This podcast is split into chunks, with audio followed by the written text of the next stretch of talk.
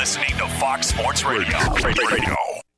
I think Colin was wrong today. So he led off the show, or in the first segment, he said, right here on FSR, FSR, Colin Cowherd, the Herd, uh, one of the most popular shows, if not the most popular radio show, sports related in the country. And you know what? He, he's not always right by his own admission. Personally, I disagree. You know, I listen very intently. So when I do that, there's going to be a lot of disagreement, whoever, mostly. You're good at finding the mistakes. I try, but you know it's tough on me. Find the cracks. It's tough on me though because I got to find my own, and, it, and and there are a lot of them, and then uh, it becomes long weekends. Thank God I don't drink anymore. he said Brady and the Bucs are effectively a B team that they have a chance to win the Super Bowl like they did last year, but they're not as good as Arizona. They're not as good as Kansas City. He was talking about the teams that had another gear. And his rationale was if you look at the stats for Tampa Bay this year, and you look at the stats for the same number of games last last year, they're pretty aligned. Now the losses, there was a few more last year, but if you look at the underlying stats, pretty aligned. The speculation was hey, listen, Brady first year with a team. Usually they start slow, and they did. What were they seven and five, and then they were undefeated after the bye. That meant that they grew, they evolved as a team. You would suspect Tampa Bay did. Number two, COVID made it uh, there was limited preparation time so that was even accentuated the limited time was even more the case for the Bucs last year. And across the league, teams with new coaches, and new quarterbacks didn't do as well last year as they, you know, as expected. And then you can make the last piece key parts of that team, Gronk and AB last year, you know, AB came on midseason. There were, you know, th- there was a sense of them coming together late because you know what, a lot of the key players arrived late. And think about the Super Bowl. Gronk did well, AB did well. And Gronk, it was more about getting into shape and getting into football shape after an off. What was he off? Two years or one? Two. Two years. So why wouldn't this year be better? But it isn't statistically. But I disagree. Now he said it and just dismissed it. But if you look at the injuries this year and you say Tampa Bay's injuries, how much are they? Because last year Tampa Bay was the least injured team in the NFL. Yes. And that's a lot of that, if not almost all of it, is luck. Teams, there's no correlation year to year. Now, certain players might be really injury prone, but those are the exceptions. I mean, just if you look at team lost games, there's no correlation year to year that anyone's found that I've seen. So Tampa got lucky being healthy last year, and Tampa got so far unlucky this year being unhealthy. I think that effect is about the size of what improvement you would have expected. If you want to say this year is the same as last year, okay, but we benefited from, if you're a Tampa um, fan or team member, uh, more prep time, non COVID, all that second year in the system. But now you have a that's a positive. Now you have a negative, which is an inordinate number of injuries, way above average. Key players, cluster injuries in the secondary. Yep. Someone saying Richard Jefferson's back. I'd say he was on the couch. Rich Sherman. Oh, Sherman. Yeah, he was on the couch six weeks ago, and and now he's he's coming back, and it's some exciting thing. Well, yeah, it's better than the alternative, but Sure. it's not the starters, at least the original ones. So how much? And let me ask you, AJ, do you agree with me? And number two, how much? Uh, Ten percent, twenty. Let's do percent. How much better is Tampa if they were as healthy this year as last year? I, I think they're probably twenty percent better. I, That I, sounds about right I agree with you completely. And, and for Colin to say the Bucs are a B team, I think is, well, is that's not bash Colin. I'm not bashing Colin. and again, I me think let me say- Colin misspoke. No, no, but but no, he meant his point. Listen, he's not afraid. He he likes his point. Okay, then Colin was just wrong on this one. I, I disagree with him. I'm not sure who's right or wrong. I just know what my opinion is. okay. I, that's always interesting. Like Fezzik does this. Is oh he used to. Is it be like let's say it's an opinion on uh, the best pizza in town, right? And I say San Giorgio, whatever. And if someone else goes correct, It's like, well, wait a minute. It's like they have the answers in the back of their Yes. book or something, right? So I don't know if he's right or wrong, but I disagree with. I'm the one with the computer in front of me. I'm telling you, the the internet says you're right. But you don't. but you don't. You don't talk like a computer that malfunctions. No. I'm RJ Bell. We are straight out of Vegas. Continue. I think when you think about Antonio Brown missing the chunks of games that he has, when you think about Rob Well. Gronkowski, It's been more in chunks. Rob Gronkowski's missed basically half the season. Uh, Sean Murphy Bunting, Carlton Davis. You mentioned the the. the the cluster injuries in the secondary been out most of the season. That stuff is is major. Vita Vea missed you know missing Well.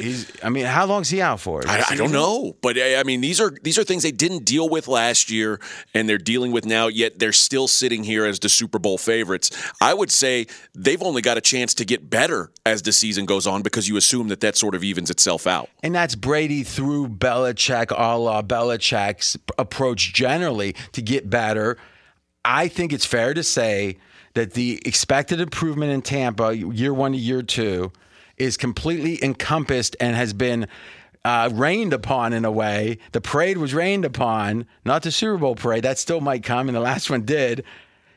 I think it's about even. And if this team got healthy, as you know, to whatever a normal degree, not a special degree, but a normal degree, I think their improvement will be about what we have expected. Be sure to catch live editions of Straight Out of Vegas weekdays at 6 p.m. Eastern, 3 p.m. Pacific on Fox Sports Radio and the iHeartRadio app. All right, let's take a look at the MVP odds. There is a new sheriff in town, plus 275. Thomas Brady, the favorite now. And he is what you may call a prohibitive favorite. He's about three to one, we'll say. And the next favorite is Josh Allen at six to one. Ha ha ha. Are they freaking kidding? Josh Allen? This might make me make a bet on Brady. Because if they're having to prop up a number two that clearly isn't going to be, I mean, let's just say up to this point, he's what, 20th, 25th? As Josh Allen for performance that was the most valuable? What, against the Houston Texans? Like that touchdown that got him up from 38 to 45? Is that the one? That must be what they're looking at. I mean, I got to be honest with you. It, it completely befuddles me. I think what we've seen is a lot of the players that were in the conversation have had injury issues. Aaron Rodgers, Dak Prescott, that sort of bumped them down You the call list. Aaron Rodgers injury issue? Is that well, you- injury or time missed issues. Mm-hmm. Okay. I should have said. Yeah, that's my point. Is the viable candidates are becoming less and less, and thus it may be just by a process of elimination that Brady wins. And uh, if you're getting nearly three to one, so let's think about this: Josh Allen, then Dak Prescott. He's had some bad games. You could say Dak still could, I guess. I could see that. Stafford, ugh, really? Stafford, number one in the league in QBR. He, Yeah, I mean, what I'm saying is, it's you can't. Uh, that's a good stat. I mean, when you've got, I mean, literally his second year, Mitch Trubisky was two in QBR. Yeah.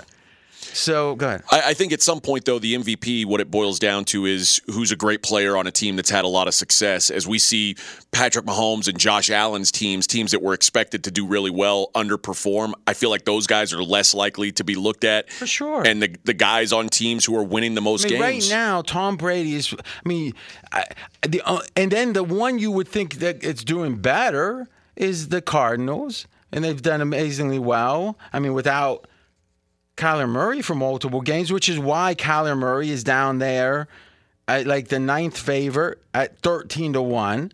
So let's go back. It's Dak Stafford. Aaron Rodgers. There's no chance of Aaron Rodgers winning it. His stats aren't that good. I mean, he won it last year. They they rarely give it two years in a row to the same guy. There's a bias against because it's narrative. They don't want it to be boring. Then Mahomes. Now I heard a guy on PFF. I think Kevin Cole is his name, but I listen to his podcast. Kevin's his first name for sure, and he said Herbert's a sneaky pick. So Herbert's ten to one. When I looked at Justin Herbert's stats today, I was kind of wowed. I, I, did, I knew that he'd been good. Give us the baseball or the football cards. He's Not- second in the league in QBR, third in PFF. I I mean, he's, so now here's what we believe. QBR, we count for about half of it, and PFF, half of it.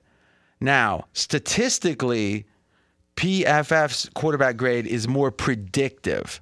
Now, what does that mean? That means if you're looking backwards, this is a question we're going to talk about here before the end of the show, the end of the hour. We're going to talk about what we're looking for in the college football playoff rankings being revealed. And the question I always ask is Is this looking backwards, trying to say who's played well up to this point? Or is this looking forward to say who's going to be the most competitive in the college football playoffs? It seems like they never say. I know that. And it's different stuff. You look like if it, let's say, for example, that a team has a bunch of interceptions, the Dallas Cowboys, for example that is something that history tells us has a lot of luck in it, a lot of luck. One year a team's a ball hawking defense. Next year they're suddenly not for some reason. How often is the same defense ball hawking like three years in a row? Rarely. Ever? Because even the great D's like the Ravens, it. You maybe get a few more turnovers if you're getting a lot of pressure on the quarterback and you throw, you know, you got to throw quick more. But boy, we're talking about a few. And that's with the best pressure teams. So if we're looking about who's performed well up to this point, we don't care interception. It's like look at the scoreboard, look at the yards, maybe. But but if you're trying to predict the future, which is what we do, you got to consider more than just looking backwards. And that's where PFF comes in because they're trying to abstract out how good the quarterback's playing from the QBR. Because the QBR effectively is about the passing offense, right? I mean, there's running involved, yeah. but it's about the pa- the quarterback passing in that offense yes. the vast majority. Well, the O line matters, the receivers matter, drop passes matter. PFF doesn't consider any of that. It's all about how the if the quarterback throws it 70 yards, guy drops it right on the mark, quarterback gets the same grade as if he had caught it. And that makes sense. So if you split the difference between PFF and QBR, meaning half and half, I think you got a heck of a predictive, mo- a, a real good model. And if we did that, I'm thinking Herbert would have the best score, right? I think you would. I, I know that I mean, uh, we, we, can scan it and see, but he was what again? Repeat. Uh, second QBR, third in PFF, and for example, Kirk Cousins, who is second in PFF, is like 16th in QBR. So usually yeah. there's some sort of discrepancy. Eyeball that real quick, McKenzie. See if you can get that, but don't make a mistake. No, I guess if they can't prove it, I won't dang them on that. Tom Brady, by the way, number one in PFF, number three in QBR, the only one close, top five in both. So now this good, good. This is interesting because it feels like the two uncorrupted candidates this year. Like there isn't that disqualifying element. I feel like that Josh Allen isn't disqualified, but I feel like he's coming from a big deficit. Dak, I don't know. I mean, Stafford, I don't know. I mean, there's no excitement about. I mean, yeah, you could they could rattle off six straight games, right? Sure. Someone, but uh, who else is even viable? Lamar Jackson, no. Kyler Murray, you can't miss that He's many three games. games. Some guy named Jonathan Taylor. That's He's the Colts running back. Yeah. well, yeah, obviously having a phenomenal season, but the odds of a non-quarterback winning pretty twenty slim. to one. Ryan Tannehill? Did they see? Oh, they didn't watch this week. Joe Burrow? Cooper Kupp. There's, I think we could stop reading Jon. Gruden? oh wait, Santa Claus? What? I, I mean, it's like I'm telling you right now, those two players that really feel like they have a clear path: Tom Brady, who's the favorite, and Herbert. Do you disagree? I think Matt Stafford is still in that conversation. Boy, I mean, when's he played well last?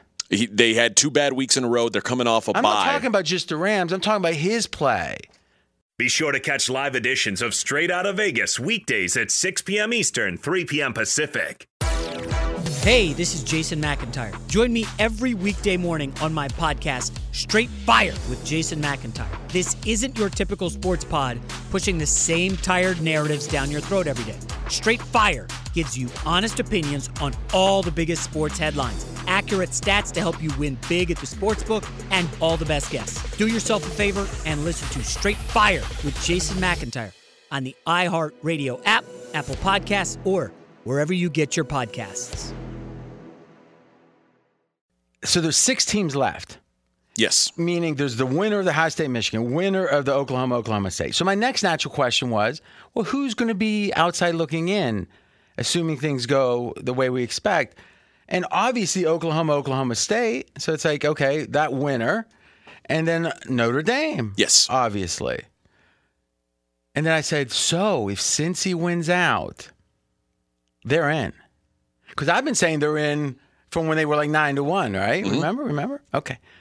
And you said, well, no. and I said, why? And you said, politics. That's not an answer. Explain the scenario that they could, like, where something that would be even viable, that would even pass muster, that wouldn't cause a riot. That, that and I'll say let's assume the worst move the committee's ever made to try to help themselves because why don't they want Cincy? Because they're not part of the Power Five and so what is that? Is that that they don't if Cincy gets more money, he doesn't have to pay the NCAA or something? Like what's the distinction to them even? I think the distinction is that if they let Cincinnati in, they're t- they're saying that strength of schedule means zero. Well, no.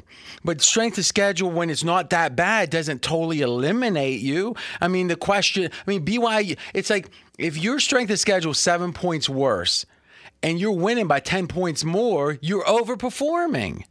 Right? So, but explain to me the move they would make if things go the way we think and it like they would take Notre Dame or Oklahoma, Oklahoma State over Cincinnati. How would that happen? Because Oklahoma State, let's say Oklahoma State wins this weekend, Oklahoma's gone.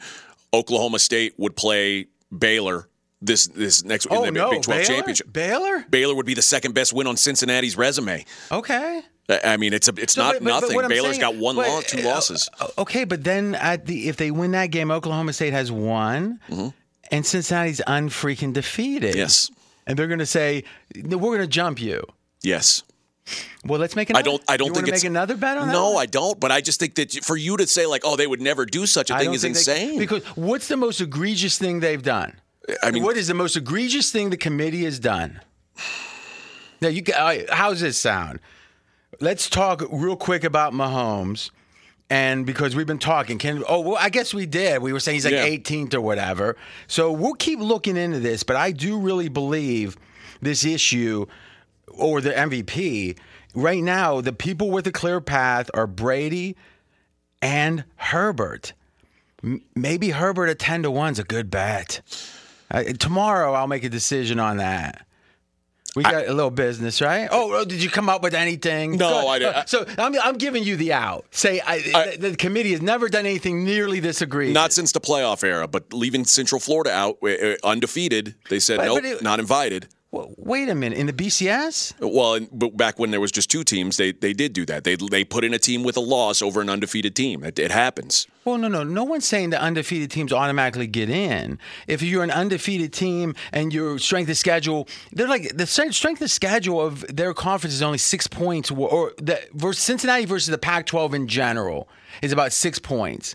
I mean, yeah, that's something, but man, it it, it doesn't mean uh, it's. Let's just say this: you. Only one team has the hardest strength of schedule. Everyone Yes. else is behind them. Why arbitrarily Cincinnati is going to fall into the, the could never make it category? I don't understand. Fox Sports Radio has the best sports talk lineup in the nation. Catch all of our shows at foxsportsradio.com. And within the iHeartRadio app, search FSR to listen live.